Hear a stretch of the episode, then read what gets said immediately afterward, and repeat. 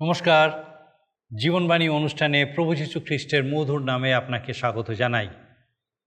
আমি খুব খুশি যে আপনি আরেকবার আমাদের সঙ্গে আমাদের এই জীবনবাণী অনুষ্ঠানে আজকে উপস্থিত আছেন। আর আমার বিশ্বাস যে আপনি আমাদের সঙ্গে নিয়মিত এই অনুষ্ঠানে উপস্থিত আছেন এবং এই অনুষ্ঠান থেকে ঈশ্বরের বাক্য নতুনভাবে আপনার জীবনের জন্য আপনি গ্রহণ করছেন, শিখছেন, জানছেন, ব্যবহার করছেন। আমাদেরকে অবশ্যই জানান যে এই অনুষ্ঠানের মধ্যে দিয়ে কীভাবে ঈশ্বরের বাক্য আপনার জীবনে কাজ করছে। কীভাবে আপনি ঈশ্বরের বাক্যে আরও বৃদ্ধি পাচ্ছেন? অথবা আপনার যদি আরও অন্য কিছু বলার থাকে, প্রার্থনা বিষয়ে বলার থাকে, কোনো মতামত দেওয়ার থাকে, দয়া করে আমাদেরকে জানান। আপনার মতামত আমাদের কাছে সত্যি গুরুত্বপূর্ণ। আমরা বাইবেলের পুরাতন নিয়মে বর্ণিত যাত্রা পুস্তক থেকে এখন ধারাবাহিকভাবে অধ্যয়ন করছি। আমার বিশ্বাস, এই অনুষ্ঠানটি আপনার নিশ্চয়ই ভালো লাগছে। আমরা দেখেছি, ইসরায়েল জাতি মহাবিপদের সম্মুখীন হয়েছে। তাদের সামনে অনতিক্রম্য লোহিত সাগর আর পিছনে ফোরন ও তার সুসজ্জিত, সুশিক্ষিত সৈন্যদল, যারা তাদেরকে আবার মিশরে ফিরিয়ে নিয়ে যেতে চায়। মহিলা, শিশু এবং পশুপালের সঙ্গে তারা প্রকৃতই অসহায়। কেউ জানে না কি হবে। তারা মসিকে দোষারোপ করছে। এবারে বোধহয় এখানেই তারা সকলে মারা পড়বে। কিন্তু ঈশ্বর আছেন তাদের সঙ্গে। তিনিই তাদেরকে দাসত্ব থেকে মুক্ত করেছেন। এবারেও তিনিই তাদেরকে রক্ষা করবেন। আমাদের জীবনেও এমনই অসহায় মুহূর্ত আসে, তখন আমরা কি করি? সাহায্যের জন্য কার প্রতি আমরা দৃষ্টি রাখি? যাত্রা পুস্তকের চোদ্দ অধ্যায় থেকে আমরা আলোচনা করছি। আমরা দেখব কীভাবে ইসরায়েল জাতি নিরাপদে লোহিত সাগর অতিক্রম করবে এবং ফৌরন ও তার সৈন্যবাহিনী সমুদ্রে নিমজ্জিত হবে। আর মিশরে যে লোকেরা ছিল, তারা ইসরায়েলের ঈশ্বরকে জ্ঞাত হবে, জানবে। পরে এখানে আমরা ঈশ্বরের দূতের বিষয়ে উল্লেখ পাই। ইনি ছিলেন মনুষ্যরূপে অবতীর্ণ হওয়ার পূর্ববর্তী খ্রিস্ট। পুরাতন নিয়মে এইভাবেই বিভিন্ন সময়ে তার উপস্থিতির উল্লেখ পাওয়া যায়। ঈশ্বর নিজেই মিশরীয় এবং ইসরায়েলের মধ্যবর্তী স্থানে দাঁড়িয়েছিলেন। যখন প্রবল পূর্বীয় বায়ু এলো, তখন সমুদ্রের জল দুভাগ হয়ে গেছিল। সাধারণ বায়ু কখনো জলকে এইভাবে দেয়ালের মতো দাঁড় করাতে পারে না। অগ্নিস্তম্ভ এবং মেঘ স্তম্ভের মধ্যে দিয়ে ঈশ্বর তাদেরকে পরিচালনা দিয়েছেন, যা পবিত্র আত্মার প্রতিনিধিত্বের বিষয় বলে। ঈশ্বরের সন্তানেরা এইভাবেই তাঁর আত্মা দ্বারা চালিত হয়। এই সময় অলৌকিক ঘটনা দেখা যায়। ইসরায়েল জাতি শুকনো স্থান দিয়ে সমুদ্র পার হয় আর জল দুভাগ হয়ে দেয়ালের মতো দুই দিকে দাঁড়িয়ে যায়। এটা সাধারণভাবে ব্যাখ্যা করা যায় না। পরের অধ্যায়ে আছে, সমুদ্র পার হওয়ার পর ইসরায়েল জাতি বিজয় সংগীত গেয়ে ওঠে, কিন্তু তার কিছু পরেই তারা আবার বচসা করতে শুরু করে, কারণ জলের অভাব দেখা গেছিল। এই প্রশংসা গীত খুব গুরুত্বপূর্ণ, ঈশ্বরের প্রতি কৃতজ্ঞতায় তাদের হৃদয় ভরে ওঠে। এইভাবে বাইবেলে আরও অনেক অংশে আমরা দেখতে পাই, যেখানে ঈশ্বরের ভক্তদের তার প্রশংসা করতে দেখা যায়। আসুন আমরা এখন আমাদের মূল আলোচনায় প্রবেশ করি। আর আমার প্রার্থনা যেন আমরা এই সময় ঈশ্বরের রব শুনতে পাই যে তিনি আমাদেরকে তার জীবন্ত বাক্যের মধ্যে দিয়ে কি শেখাতে চাইছেন। আসুন আমরা ঈশ্বরের বাক্যের বিস্তারিত আলোচনার দিকে যাই, কিন্তু তার আগে আসুন ঈশ্বরের প্রশংসার্থে একটা গান শুনি। যিশু বলো একবার, যিশু নাম বলো সিনামিতে শত জ্বালা সিনামিতে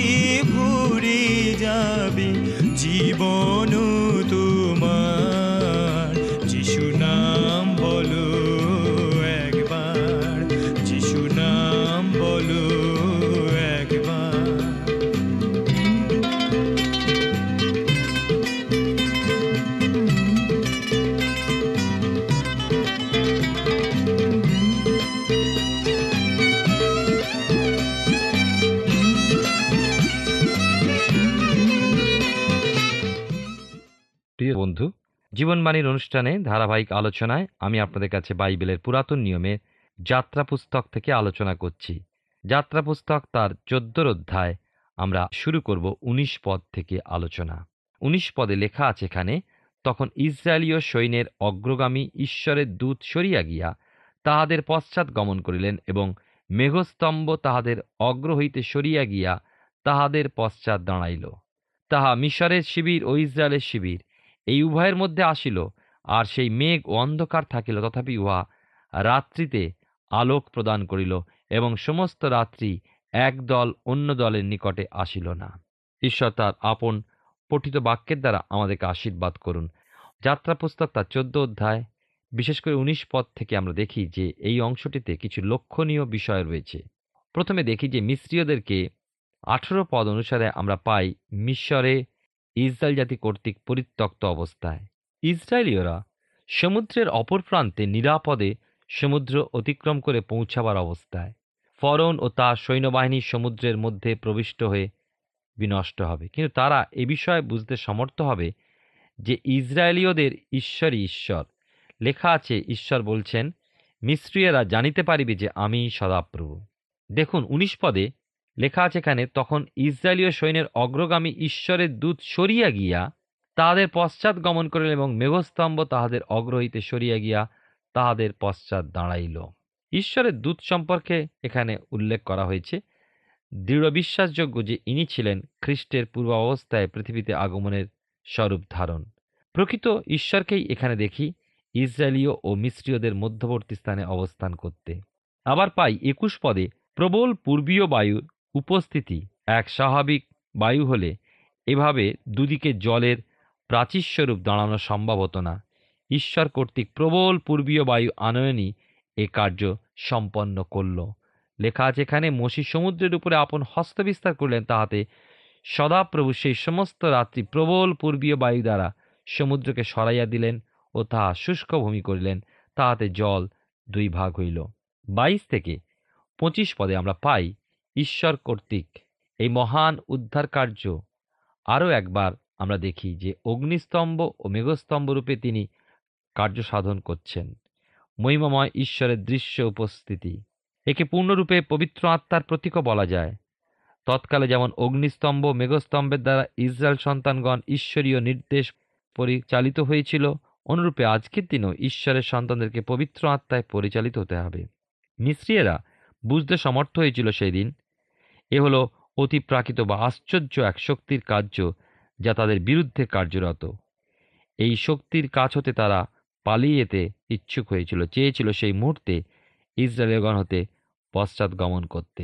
চোদ্দ অধ্যায়, আপনি লক্ষ্য করুন ২৬ থেকে আঠাশ পদে লেখা আছে, পরে সদাপ্রভু মসিকে কহিলেন, তুমি সমুদ্রের উপরে হস্ত বিস্তার করো, তাদের জল ফিরিয়া মিশ্রীয়দের উপরে ও তাহাদের রথের উপরে ও অশ্বারূঢ়দের উপরেও আসিবে। তখন মসি সমুদ্রের উপরে হস্ত বিস্তার করিলেন, আর প্রাতঃকাল হইতে না হইতেই সমুদ্র পুনরায় সমান হইয়া গেল। তাহাতে মিস্ত্রিয়েরা তাহার দিকেই পলায়ন করিল, আর সদাপ্রভু সমুদ্রের মধ্যে মিস্ত্রীয়দিগকে ঠেলিয়া দিলেন।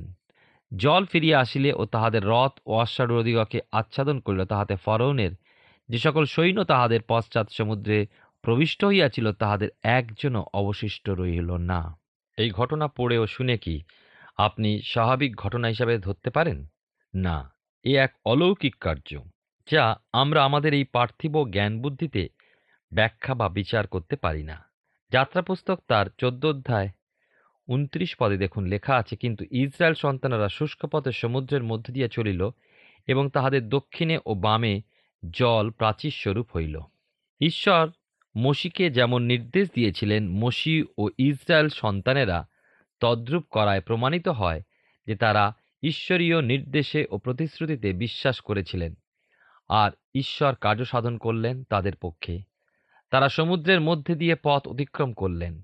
হ্যাঁ সেই অপরিবর্তনীয় ঈশ্বর আজও তার বিশ্বাসী সন্তানদের, অর্থাৎ আমাদের জীবনেও সমুদ্রের মাঝে পথ করে চলেছেন। তরঙ্গমালাকে শান্ত করেছেন। শুষ্ক পথে সামুদ্রিক তাণ্ডব স্বরূপ বিপদ ক্লেশ পরীক্ষা হতে সমাধান দিয়ে মুক্ত করে আমাদেরকে প্রান্তরে বহন করেছেন। সাধারণ বিষয় হিসাবে এই ঘটনাকে আপনি মনে করলে খুবই ভুল করবেন। চোদ্দ অধ্যায় তিরিশ এবং একত্রিশ পদে আমরা দেখতে পাই, এইরূপে সেই দিন সদাপ্রভু মিস্ত্রীয়দের হস্ত হইতে ইসরায়েলকে নিস্তার করিলেন ও ইসরায়েল মিস্ত্রীয়দিওকে সমুদ্রের ধারে মৃত দেখিল। একত্রিশ পদে লেখেছে, আর ইসরায়েল মিস্ত্রীয়দের প্রতিকৃত সদাপ্রভুর মহৎ কর্ম দেখিল, তাহাতে লোকেরা সদাপ্রভুকে ভয় করিল। এবং সদাপ্রভুতেও তাহার দাস মসিতে বিশ্বাস করিল। এই পদ দুটিতে ইসরায়েল জাতিকে ঈশ্বরের নিস্তার করার উদ্দেশ্যে প্রকাশিত হয়েছে। প্রান্তযাত্রার প্রথম অবস্থায় ইসরায়েল জাতিকে মিশরতে রক্তের মাধ্যমে উদ্ধার করার বিষয়টি ইসরায়েল জাতি দেখেছে। আবার এখন এই সমুদ্রের মধ্যে দিয়ে শুষ্ক পথে তাদের অতিক্রম করাকেও তারা ঈশ্বরের হস্তকে দেখল পরাক্রান্তভাবে কাজ করতে। তাহলে আমরা দেখতে পাই উভয় ক্ষেত্রেই তারা ঈশ্বরের শক্তিকে ভালোভাবে উপলব্ধি করতে পেরেছিল। আমরা একথা বলতে পারি যে ঈশ্বর তার অসীম শক্তির দ্বারা তার সন্তানদেরকে উদ্ধার করতে সমর্থ। আসুন, এই জয় প্রাপ্তিতে ইসরায়েল জাতির কৃতজ্ঞতা প্রকাশ লক্ষ্য করি। কৃতজ্ঞতা সহ ঈশ্বরের গৌরব কীর্তন আমাদেরকে আনন্দিত করে। যাত্রা পুস্তক তার চোদ্দ অধ্যায় আমরা শেষ করেছি, এখন আমরা পনেরো অধ্যায় দেখব ইসরায়েলের বিজয় সংগীত। আমরা বলতে পারি তাদের মুখে মুক্তির গান। আরও রয়েছে তারা জল চেয়েছিল এবং সেখানে জল ছিল না। আর ইসরায়েল সন্তানদের বচসা মারাত্মিক্ত জল এলিমের কূপের কথা। পুনরুদ্ধায় এক থেকে তিন পদে আমরা দেখতে পাই লেখা আছে, তখন মসি ও ইসরায়েল সন্তানরা সদাপ্রভুর উদ্দেশ্যে এই গীত গান করিলেন। তাহারা বলেন আমি সদাপ্রভুর উদ্দেশ্যে গান করিব কেন তিনি মহিমান্বিত হইলেন। তিনি অশ্ব ও তদারোহীকে সমুদ্রে নিক্ষেপ করিলেন। সদাপ্রভু আমার বল ও গান, তিনি আমার পরিত্রাণ হইলেন, এই আমার ঈশ্বর, আমি তাহার প্রশংসা করিব, আমার পৈতৃক ঈশ্বর, আমি তাহার প্রতিষ্ঠা করিব। সদাপ্রভু যুদ্ধবীর, সদাপ্রভু তাহার নাম। আমরা দেখি সেই অলৌকিকভাবে ইসরায়েল সন্তানেরা শুষ্ক পথে, সুপসাগরের মধ্যে দিয়ে চলতে লাগল এবং তাদের দক্ষিণ বামে দেখতে পাই যে সমুদ্রের জল প্রাচীর স্বরূপ হয়ে দাঁড়িয়ে রইল। আর ঈশ্বর অত্যাশ্চর্যভাবে মিস্ত্রীয়দের হাত হতে ইসরায়েলিদেরকে উদ্ধার করেছিলেন।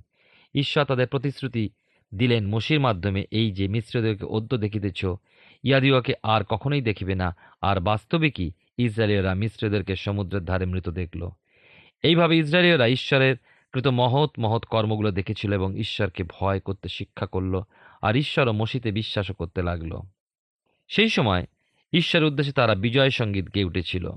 কিছুক্ষণ আগেই সমুদ্রের ওপারে তারা ঈশ্বরের বিরুদ্ধে ও মসির নামে বচসা শুরু করে দিয়েছিল। তারা বলেছিল, মিশরে কি কবর নেই বলে তুমি কি আমাদেরকে নিয়ে আসলে যেন আমরা প্রান্তরে মরে যাই? প্রিয় ভাই ও বোন, দেখুন, বাইবেলের নতুন নিয়মে করিন্থীয়দের প্রতি সাধু পৌলের প্রথম পত্রে দশের অধ্যায় এগারো পদের মধ্যে এর অন্তর্নিহিত বিষয় লেখা আছে। এই সকল তাহাদের প্রতি দৃষ্টান্ত স্বরূপ ঘটিয়াছিল এবং আমাদেরই চেতনার জন্য লিখিত হইল, আমাদের যাহাদের উপরে যুগকলাপের অন্ত আসিয়া পড়িয়াছে। আমাদেরকে ঈশ্বর এই অভিজ্ঞতার মাধ্যমে এক নিগুড় সত্য শিক্ষা দিয়েছেন যদি লক্ষ্য করেন প্রথম করিন্থীয় পত্রের দশের অধ্যায়, এক এবং দুই পদ, তাহলে বুঝতে পারবেন সেখানে লেখা আছে, সাধু পৌল লিখছেন, কারণ হে ভাতৃগণ, আমার ইচ্ছা নয় যে তোমরা অজ্ঞাত থাকো যে আমাদের পিতৃপুরুষেরা সকলে সেই মেঘের নিচে ছিলেন ও সকলে সমুদ্রের মধ্য দিয়া গমন করিয়াছিলেন এবং সকলে মসির উদ্দেশ্যে মেঘে ও সমুদ্রে বাপ্তাজিত হইয়াছিলেন।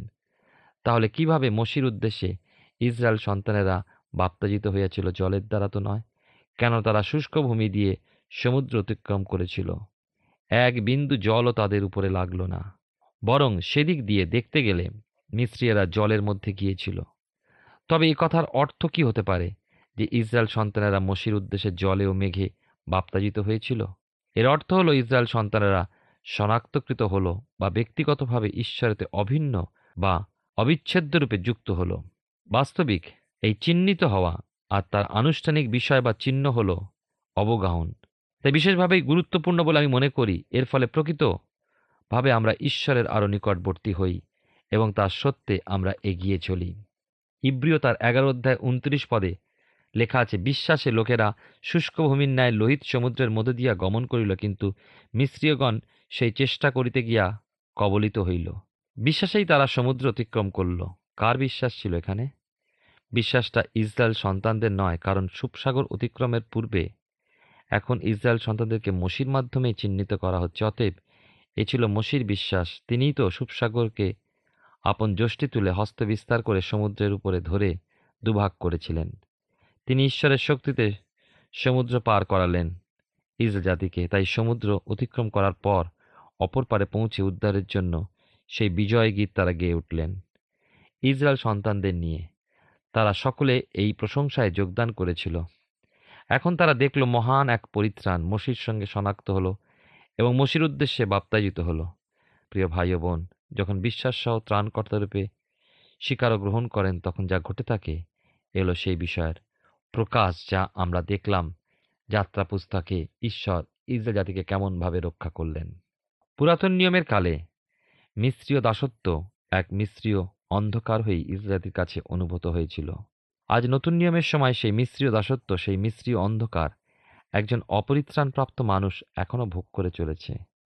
জগৎ হতে শয়তান হতে, নরক হতে অনন্ত মুক্তি লাভ, আর তারপর ওই মুক্তিকে ধরে রাখার জন্য চাই জগতের প্রান্তরময় পথে পবিত্র আত্মার চালনা। তবেই একজন পূর্ণ মুক্তিপ্রাপ্ত হয়ে অনন্তকাল স্বর্গে বাস করে। তাহলে আমরা দেখতে পাই যে খ্রিস্ট যিশু আমাদেরকে এমন এক স্থানে নিয়ে আসেন পরিত্রাণ প্রাপ্তিতে যে তখন আমরা পরিত্রাণ পেয়ে নতুন জীবনে তার উদ্দেশ্যে মুক্তির গান গেয়ে উঠতে পারি। ঠিক যেমন সেদিন মসি ও ইসরায়েল জাতি সুপসাগর অতিক্রম করার পর গেয়ে উঠেছিল। আমরা যে এখন খ্রিস্টের সঙ্গে যুক্ত হই, খ্রিস্টেতে আমরা চলি। করিন্থেদের প্রতি প্রথম পত্র সাধু পোল বলেন, আসুন দেখি, বারোর অধ্যায় তেরো পদে, ফলত আমরা কি গ্রিক, কি জিহুদি, কি দাস, কি স্বাধীন, সকলেই এক দেহ হইবার জন্য একই আত্মাতে বাপ্তাজিত হইয়াছি এবং সকলেই এক আত্মা হইতে পায়িত হইয়াছি। পবিত্র আত্মা হলেন এমন এক সত্তা, যিনি খ্রিস্টের সঙ্গে আমাদেরকে যুক্ত রাখেন এবং খ্রিস্টের সঙ্গে একীভূত করে তোলেন। এই প্রসঙ্গে একটা ছোট্ট ঘটনা মনে পড়ে গেল।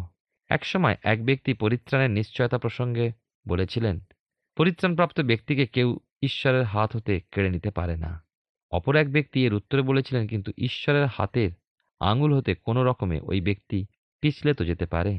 তৎক্ষণাৎ প্রথম ব্যক্তির উত্তর করলেন, ওহ, তা তো কখনোই সম্ভব নয়। কেননা, তখন পরিত্রাণপ্রাপ্ত ব্যক্তি ঈশ্বরের আঙুলগুলোর মধ্যে একটাতে পরিণত হয়ে যায়। প্রিয় ভাই ও বোন, খুবই ঠিকই কথা। পরিত্রাণপ্রাপ্ত ব্যক্তি অর্থাৎ আমরা খ্রিস্টের দেহের এক একটি অঙ্গই তো বটে। পবিত্র আত্মা এই যোগ সাধন করেন। কি চমৎকার, অভূতপূর্ব, সুন্দর খ্রিস্টেতে এই পরিত্রাণ, এই মুক্তি। সেদিন ইসরায়েল সন্তানদের মধ্যে যা ঘটেছিল তা আমাদের কাছে এক জীবন্ত দৃষ্টান্ত স্বরূপ মুক্তির এক চমৎকার দৃশ্য যা প্রভু যীশু খ্রিস্টকে ব্যক্তিগত ত্রাণকর্তা হিসাবে স্বীকার করে, গ্রহণ করে ঈশ্বরের সেই পথে চলার অনুগ্রহ লাভ। তাই সেদিন মসির সঙ্গে ইসরায়েল সন্তানেরা গেয়ে উঠেছিল মুক্তির গান, বিজয় সংগীত। শাস্ত্রে আরও গীত আমরা দেখতে পাই। বিচারকর্তৃগণের বিবরণে দবরা ও বারাকের সংগীত, দাউদ ও বিভিন্ন গীত রচকের রচিত সংগীত, এমনকি ভবিষ্যৎ বক্তা জিরোমিয়ের দ্বারাও রচিত হয়েছিল বিলাপ গীত। পুরাতন নিয়মে ভবিষ্যৎ বক্তাদের মধ্যে এমন আরও গীত পাই। নতুন নিয়মে পাওয়া যায়। ইলিসাবেতের কাছে প্রভু যিশুর জন্ম সংবাদ বহন করে যে মঙ্গল সমাচার মরিয়ম নিয়ে গিয়েছিলেন, সেই সংবাদ দানের পরে সেখানে মরিয়ম প্রশংসা গীত গেয়ে উঠেছিলেন। আবার পাই প্রকাশিত বাক্যে, ঈশ্বর মনোনীত এক লক্ষ চুয়াল্লিশ সহস্রের মুখে সেই নতুন গীত। ঈশ্বরের সিংহাসনের সম্মুখে যা তারা গাইবে। আজকের দিনে শান্তি সম্পর্কিত সকল আলোচনায় প্রত্যেকেরই এই মসির বিজয় সংগীত পাঠ করা উচিত। আমরা দেখি যে ঈশ্বর জিহবা প্রকৃতই এক যুদ্ধকারী হিসাবে কাজ করেন। আমরা দেখি যে প্রকাশিত বাক্যের উনিশের অধ্যায় পাই সেই ঈশ্বর আসছেন এই পৃথিবীতে এবং সমস্ত অধার্মিকতা দূরীভূত হবে। তিনি যতক্ষণ না এই কাজ সম্পন্ন করবেন, ততক্ষণ পৃথিবীতে শান্তি আসবে না। মতিলিখিত সুসমাচারের দশের অধ্যায় চৌত্রিশ পদে পড়ি। প্রভু শেষস্থলে বলেছেন, মনে করিও না যে আমি পৃথিবীতে শান্তি দিতে আসিয়াছি। শান্তি দিতে আসি নাই, কিন্তু খড়গ দিতে আসিয়াছি। খ্রিস্টের প্রথম আগমনের সময় এই কথা বলা হয়েছিল। প্রথম আগমনের সময়ের উদ্দেশ্যেই কিন্তু দ্বিতীয় আগমনে তিনি শান্তি আনয়ন করবেন খড়গের সঙ্গেই। আর সেটাই হবে পৃথিবীকে অধার্মিকতা হতে মুক্ত করার একমাত্র উপায়। মসি ও ইসরায়েল সন্তানগণ ঈশ্বর হতে কি পেয়েছিলেন? ঈশ্বরকে যা তাদের জন্য করতে দেখেছিলেন? সেই সকল স্মরণ করেই তারা গীত গেয়েছিলেন। আসুন, আমরা আমাদের জীবনে ঈশ্বরের কৃত মহান ও আশ্চর্য ক্রিয়া সকল স্মরণ করি ও কৃতজ্ঞতা সহ প্রশংসা গীত গেয়ে উঠি, যা স্বর্গ হতে স্বর্গদূতগণ হেঁট হয়ে দেখবেন। যাত্রা পুস্তক থেকে আমরা আলোচনা করছি এবং যাত্রা পুস্তকের চোদ্দ অধ্যায় শেষ করে আমরা পনেরোর অধ্যায় আমরা বিজয় সঙ্গীতে এসেছি। আসুন এই পনেরো অধ্যায় আমরা চার থেকে এগারো পদ পর্যন্ত পাঠ করি। লেখা যে তিনি ফরৌনের রথসমূহ ও সৈন্যদলকে সমুদ্রে নিক্ষেপ করিলেন। তাহার মনোনীত সেনানীগণ সুপসাগরে নিমগ্ন হইল। জলরাশি তাহাদিকে আচ্ছাদন করিল। তাহারা অগাধ জলে প্রস্তরবৎ তলাইয়া গেল। হে সদাপ্রভু, তোমার দক্ষিণ হস্ত বলে গৌরবান্বিত। হে সদাপ্রভু, তোমার দক্ষিণ হস্ত শত্রু চূর্ণকারী। তুমি নিজ মহিমার মহত্বে যাহারা তোমার বিরুদ্ধে উঠে তাহাদিকে নিপাত করিয়া থাকো। তোমার প্রতি কোপাগ্নি নাড়ার ন্যায় তাহাদিকে ভক্ষণ করে। তোমার নাসিকা নিঃশ্বাসে জল রাশীকৃত হইল। স্রোত সকল স্তূপের ন্যায় দণ্ডায়মান হইল। সমুদ্র গর্ভে জলরাশি ঘনীভূত হইল। শত্রু বলেছিল আমি পশ্চাৎ ধাবিত হইব, উহাদের সঙ্গ ধরিব, লুট বিভাগ করিয়া লইব। উহাদিগেতে আমার অভিলাষ পূর্ণ হইবে। আমি খড়গ নিষ্কোষ করিব, আমার হস্ত উহাদিকে বিনাশ করিবে। তুমি নিজ বায়ু দ্বারা ফুঁ দিলে, সমুদ্র তাহাদিকে আচ্ছাদন করিল তাহারা। প্রবল জলে শিশাবৎ তলাইয়া গেল। হে সদাপ্রভু, দেবগণের মধ্যে কে তোমার তুল্য? কে তোমার ন্যায় পবিত্রতায় আদরণীয়, প্রশংসায় ভয়ার ও আশ্চর্য ক্রিয়াকারী? এর আগে আমরা লক্ষ্য করেছি যে ঈশ্বর কীভাবে সর্বশক্তিমান যুদ্ধবীর রূপে এই ইসরায়েল জাতির পক্ষে তার দক্ষিণ হস্তকে ব্যবহার করেছেন। তার দক্ষিণ হস্ত কীভাবে শত্রু চূর্ণকারী রূপে এই ইসরায়েল জাতির বিপক্ষে প্রতিকূলে দাঁড়িয়ে শত্রু পক্ষকে চূর্ণ বিচূর্ণ করেছেন ও ইসরায়েল জাতিকে জয়ী করেছেন। তাই তিনি গৌরবান্বিত। সাত থেকে এগারো পদে পাই, স্মরণ করে দেখুন, আমার আপনার জীবনেও, আমার আপনার শত্রু কীভাবে আমাদের বিপক্ষে কুপরিকল্পনা করেছে, আমাদের কীভাবে পশ্চাৎধাবন করে আমাদেরকে বিনাশ করতে চেয়েছে। আর এমন মুহূর্তগুলোতে, অর্থাৎ আমাদের রোগে শোকে সংকটে সমস্যায় পরাক্রান্ত ঈশ্বর আমাদেরকে কীভাবে তার পক্ষ ছায়া আবৃত করেছেন? আর সেই জন্যই তো এই জগতে দুঃখ ক্লেশে আপনাকে বিনষ্ট করে ফেলতে পারেনি। কিন্তু উত্তরোত্তর জয় প্রদান করে আমাদেরকে আগামী প্রত্যাশার অভিমুখে এগিয়ে যেতে সহায়তা করছে। আপনি উপলব্ধি করেছেন, আপনার, আমার ঈশ্বর সত্য জীবন্ত, পবিত্রতায় আদরণীয়, প্রশংসায় ভয়াবহ ও আশ্চর্য ক্রিয়াকারী। আর ঈশ্বর এই শিক্ষায় সুশিক্ষিত করে তুলতে প্রতিবন্ধকতাগুলোকে আপনার আমার জীবনে আসতে অনুমোদন করেন। কেননা তিনি তো জানেন, তিনি সে সকল হতে উদ্ধার করবেন। সেদিন এই শিক্ষা প্রমাণার্থে ঈশ্বর ইসরায়েল সন্তানদেরকে প্রান্তর যাত্রায় নিয়ে চলেছিলেন। আসুন আমাদের জীবনে এই প্রান্তর যাত্রায় ঈশ্বরের বিরুদ্ধে বচসা না করি, তার হাতে সমর্পিত হই। তিনি যদি আমাদের চালক হন, তাহলে ভয় নেই। তিনি যদি আমাদের জীবন নৌকায় রয়েছেন, তিনি আমাদের রক্ষা করবেন। তিনি যদি আমাদের পথ প্রদর্শক হন, তাহলে ভয় নেই। আমরা অন্ধকারে চলব না। ঈশ্বর, আপনার জীবনে মঙ্গল করুন। আমরা বাইবেলের পুরাতন নিয়মে বর্ণিত দ্বিতীয় পুস্তক, যাত্রা পুস্তক থেকে ধারাবাহিকভাবে অধ্যয়ন করছি। আমার বিশ্বাস, ঈশ্বর তার জীবন্ত বাক্যের মধ্যে দিয়ে আপনার সঙ্গে কথা বলেছেন। আমরা বিশেষ আকর্ষণীয় বিষয় দেখলাম, যেমন মিশরীয়দের কাছে ইসরায়েলের ঈশ্বর মহাপরাক্রমের সাথে প্রকাশিত হলেন। তার উপলব্ধি করতে পেরেছিল কত ভয়ঙ্কর এই ঈশ্বর এবং তিনিই বিচারকর্তা। ইসরায়েল এবং ফৌরন ও মিশরীয়দের মধ্যে স্বয়ং ঈশ্বর দাঁড়িয়েছিলেন ও ইসরায়েলকে রক্ষা ও উদ্ধার করেছিলেন। লোহিত সাগর দুভাগ হয়ে গেছিল। তার জল দেওয়ালের মতো দুই ধারে দাঁড়িয়ে গিয়েছিল আর ইসরায়েল শুকনো মাটির উপর দিয়ে সাগর অতিক্রম করেছিল। এই অলৌকিক ঘটনার পরে তারা ঈশ্বরের গৌরব করেছে। তাদের হৃদয়ের কৃতজ্ঞতা জ্ঞাপন করেছে। এখন প্রশ্ন হলো, আমি আপনি এমন ঘটনার সম্মুখীন হওয়ার পরে কি করি? হয়তো আক্ষরিকভাবে এরকম কোনো ঘটনার সাক্ষী আপনি হয়তো এখনও হননি। কিন্তু আমরা মানুষ হিসাবে চরম সংকট, বিপদ বা সমস্যার সম্মুখীন হই, আবার উদ্ধারও পাই। তখন আমরা কি ঈশ্বরকে গৌরব দিই? প্রার্থনা করি, ঈশ্বর, আমাদেরকে সাহায্য করুন। উদ্ধার করুন, রক্ষা করুন এবং তার গৌরব করতে সাহায্য করুন। আসুন, প্রার্থনায় যাই। আর এই সময় আমিও চাইব আপনি আমার সঙ্গে প্রার্থনায় একমত হন। আসুন, প্রার্থনায় যাই। পবিত্র মঙ্গলময় স্বর্গীয় পিতা প্রভু, তোমার ধন্যবাদ, তোমার স্তুতির প্রশংসা, গৌরব করি যে তোমার মহা অনুগ্রহে, তোমার দয়ায় এই সুন্দর সুযোগ আমাদেরকে দিয়েছিলে তোমার জীবন্ত বাক্যের মধ্যে দিয়ে পিতাগো যেন তোমার সান্নিধ্যে আসতে পারি স্বর্গীয় পিতা, বিশেষ করে ধন্যবাদ দিয়ে আমাদের প্রত্যেক দর্শক বন্ধুকে যাদেরকে তুমি স্পর্শ করেছ তোমার জীবন্ত বাক্য দিয়ে, যাদের হৃদয়ে তুমি পৌঁছেছো পিতাগো, তোমার বাক্যরও বীজ তাদের হৃদয়ে পড়েছে স্বর্গীয় পিতা। প্রার্থনা করি, প্রভু, যেন তোমার পবিত্র অনুগ্রহে সেই বীজ পিতাগো অঙ্কুরিত হয় এবং পিতাগো তোমার নির্মিত সময় সে প্রচুর ফলে আবার ফলবান হতে পারে। প্রার্থনা করি পিতাগো বিশেষ করে আমাদের প্রত্যেক দর্শক বন্ধুকে তোমার পবিত্র আত্মার সুরক্ষায় সুরক্ষিত রাখো। প্রভু জানি না কে কোন পরিস্থিতির মধ্যে আছেন, কিন্তু প্রার্থনা করি, প্রভু গো, যদি এই সময় কেউ কোনো রকম কোনো জটিল পরিস্থিতির মধ্যে থাকেন, হয়তো মানসিকভাবে বিপন্ন, ভেঙে পড়েছেন, একাকী, অসহায় হয়ে পড়েছেন, সৈক্য পিতা, তোমার পবিত্র আত্মার সুরক্ষায়, তোমার পবিত্র অনুগ্রহে, তোমার জীবন্ত উপস্থিতিতে তাকে পূর্ণ করো, আশীর্বাদ যুক্ত করো, তার সঙ্গে সঙ্গে থাকো, তার সহায় হও প্রভু গো। যেন কখনোই তিনি নিজেকে একা, বিপন্ন মনে না করেন, কিন্তু তুমি আছো সঙ্গে, তোমার উপস্থিতিতে যেন পিতাগো সেই সকল সংকট থেকে উদ্ধার পেতে পারেন। প্রভু, তোমার সেই শান্তি, আনন্দে, তোমার সেই নিশ্চয়তায় তাকে তুমি পূর্ণ করো, প্রত্যাশায় পূর্ণ করো, আশীর্বাদ যুক্ত করো। প্রার্থনা করি যদি কোনো পরিবার এই সময় পিতাগ পারিবারিক কারণে অর্থনৈতিক কারণে, মানসিক কারণে বা অন্য কোনো রকম কোনো কারণে পিতাগ হয়তো সমস্যাগ্রস্ত আছেন, প্রভু তোমার যিশু নামে সেই পরিবারের সহায় সহবর্তী হও। তোমার পবিত্র আত্মার সুরক্ষা দাও। সৈক্য পিতা তো যদি পিতাগো তোমার প্রতি নির্ভরশীলতায় তারা অপেক্ষা করে আছেন, প্রভু তোমার দিকে দৃষ্টি স্থির রেখেছে। সৈক্য পিতা, তুমি সাহায্য করো, উদ্ধার করো, রক্ষা করো সকল সংকট থেকে। সৈক্য পিতা, যেন প্রকৃতই তোমার সেই মহা পরাক্রম তারা বে বিশেষভাবে তাদের পারিবারিক জীবন উপলব্ধি করে তোমার গৌরব করতে পারে সৈক্য পিতা, তোমার যিশু নামে তুমি তাদের প্রত্যেকের সঙ্গে সঙ্গে থাকো। অসহায়, পীড়িত, নিপীড়িত প্রত্যেককে প্রভু আশীর্বাদ যুক্ত করো, প্রত্যেকের সহায় সহবর্তী হও। পিতাগো এই মুহূর্তে আরেকবার আমরা আমাদের প্রত্যেক দর্শক বন্ধুকে তোমার চরণে সমর্পণ করি। প্রভু, তুমি তোমার মহা অনুগ্রহে তাদেরকে সুরক্ষিত রাখো, সুস্থ, সবল রাখো। তথাপি তোমার মঙ্গল ইচ্ছা আমাদের প্রত্যেকের জীবনে পূর্ণ করো। আমাদের প্রার্থনা, ভুল ত্রুটি প্রকৃতি অযোগ্যতা সম্পূর্ণতা মার্জনা করো।